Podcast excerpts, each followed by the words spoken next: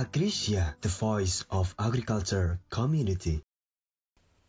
Halo sobat muda semua, kembali lagi di Agrisia, the voice of agriculture community. Bersama saya Afan Faturrahman dan kita hari ini akan membahas tentang salah satu pertanian berkelanjutan yaitu urban farming. Jadi sobat muda semua, urban farming itu ada beberapa jenisnya ya.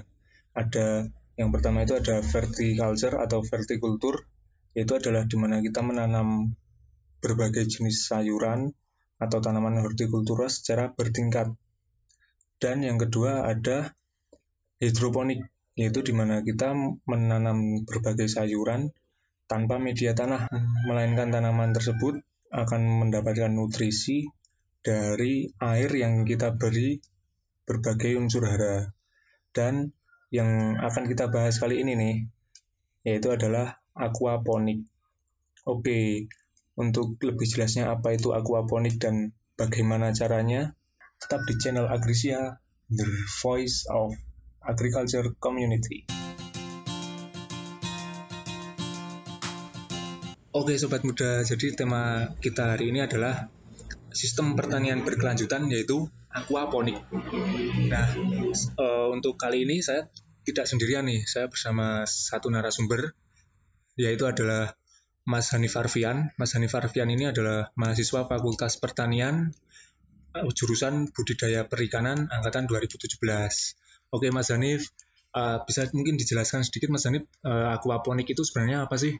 Ya, makasih Mas Afan untuk aquaponik sendiri kan sebenarnya itu adalah sistem pertanian berkelanjutan yang kombinasi antara aquaculture dan hidroponik untuk lingkungan yang bersifat simbiotik. Di sini nanti uh, ekskresi dari ikan itu diberikan kepada tanaman agar dipecah menjadi nitrat dan nitrit melalui proses alami mas. Oke. Okay.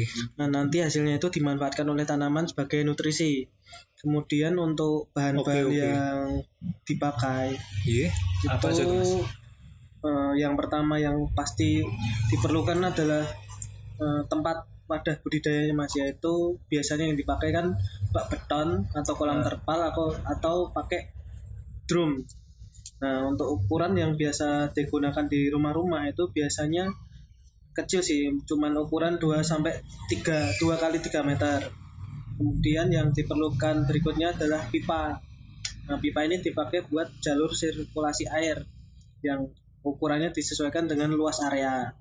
Kemudian di sini dipakai juga pipa Kenny sistem L untuk sambungan antar pipanya.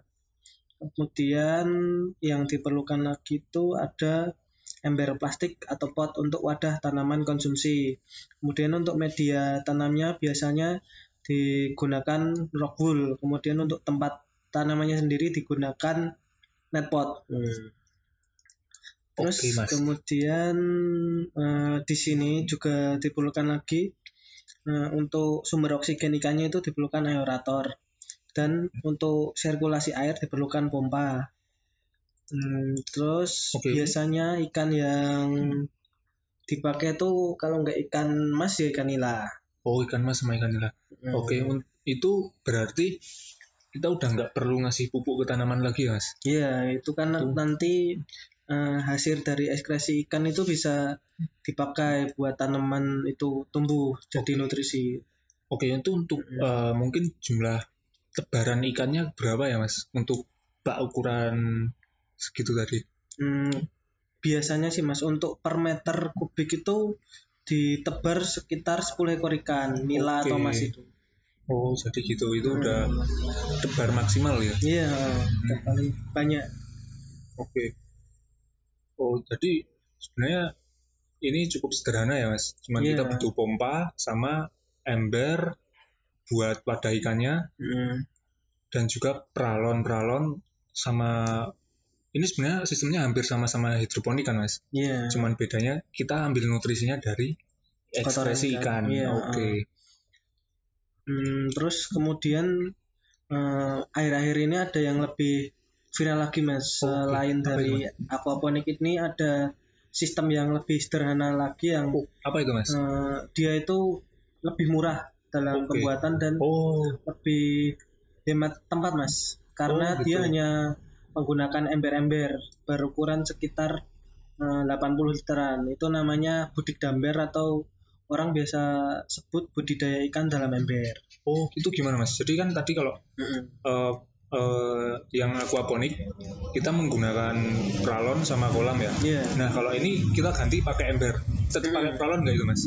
Enggak mas, kalau ini tuh modelnya hanya kita perlu ember ukuran 80 liter, kemudian eh, diisi air sekitar banyak 60 liter aja mas, biar nggak terlalu penuh. Nanti terus dikasih bolongan kecil buat eh, ikan apa air ini kalau semisal bludak itu bisa keluar. Terus Oh. untuk tanamannya itu pakai hanya pot-pot kecil gitu mas, dengan media tanam itu areng. Oh, gitu. Nah, terus untuk tanaman yang biasa dipakai itu eh, kangkung mas kalau di sini soalnya dia itu pertumbuhannya bisa sangat cepat sekitar eh, 14 hari itu bisa langsung panen mas jadi setiap 14 hari bisa langsung panen dan bisa tumbuh sampai sekitar 4 bulan Oh, tanpa harus diganti bibit Wah, itu sobat muda. Jadi kita bisa ngirit nih dengan budidaya ikan dalam ember ini. Aquaponik sederhana ya tadi namanya iya Mas. kita udah bisa panen ikan tiap minggunya. Selain itu kita juga bisa panen sayur, entah itu kangkung atau pakcoy. Mm-mm. Oh, untuk ikannya bisa selain nila atau kalau yang ember ini apa mas ikannya? Eh, kalau dari penelitian seorang dosen di Lampung itu dia awalnya memakai ikan lele mas yang Oh, sudah lele. sudah selesai penelitian itu baru lele terus eh, akhir-akhir ini dia juga baru mencoba aku lihat lele itu pakai nila Oh ada juga yang nila mas. iya Soalnya yang dari ember tadi kan nggak perlu pompa ya mas. Hmm. Jadi dengan kita memelihara le- lele itu nanti eh, ekskresi dari lele atau kotoran dari lele mungkin sisa Iya. pakan juga Iya, bisa jadi ah, nutrisi. amonia. Amonianya bisa jadi nutrisi untuk tanaman yang iya tumbuh di atasnya. Oh, keren banget tuh. Tuh sobat muda. Kapan lagi kita bisa panen ikan sekaligus panen sayur di rumah sendiri tanpa biaya yang besar besar. Jadi begitu sobat muda informasi terkait aquaponik. Jadi eh, terima kasih buat Mas Hanif Arfian yang sudah meluangkan waktunya dan memberi informasi Mas. iya sama-sama Mas Afan semoga bisa bermanfaat Oke. buat sobat muda di rumah yang pengen tetap produktif ya Iya, Wah. ini sobat muda yang pengen tetap produktif, pengen menerapkan sistem pertanian berkelanjutan, bisa dimulai dari hal-hal kecil, contohnya aquaponik sederhana ini. Tidak memerlukan biaya yang besar, tapi kita bisa mendapatkan manfaat yang besar. Oke, cukup sekian podcast ini. Semoga bermanfaat. Sampai jumpa di podcast-podcast berikutnya. See you.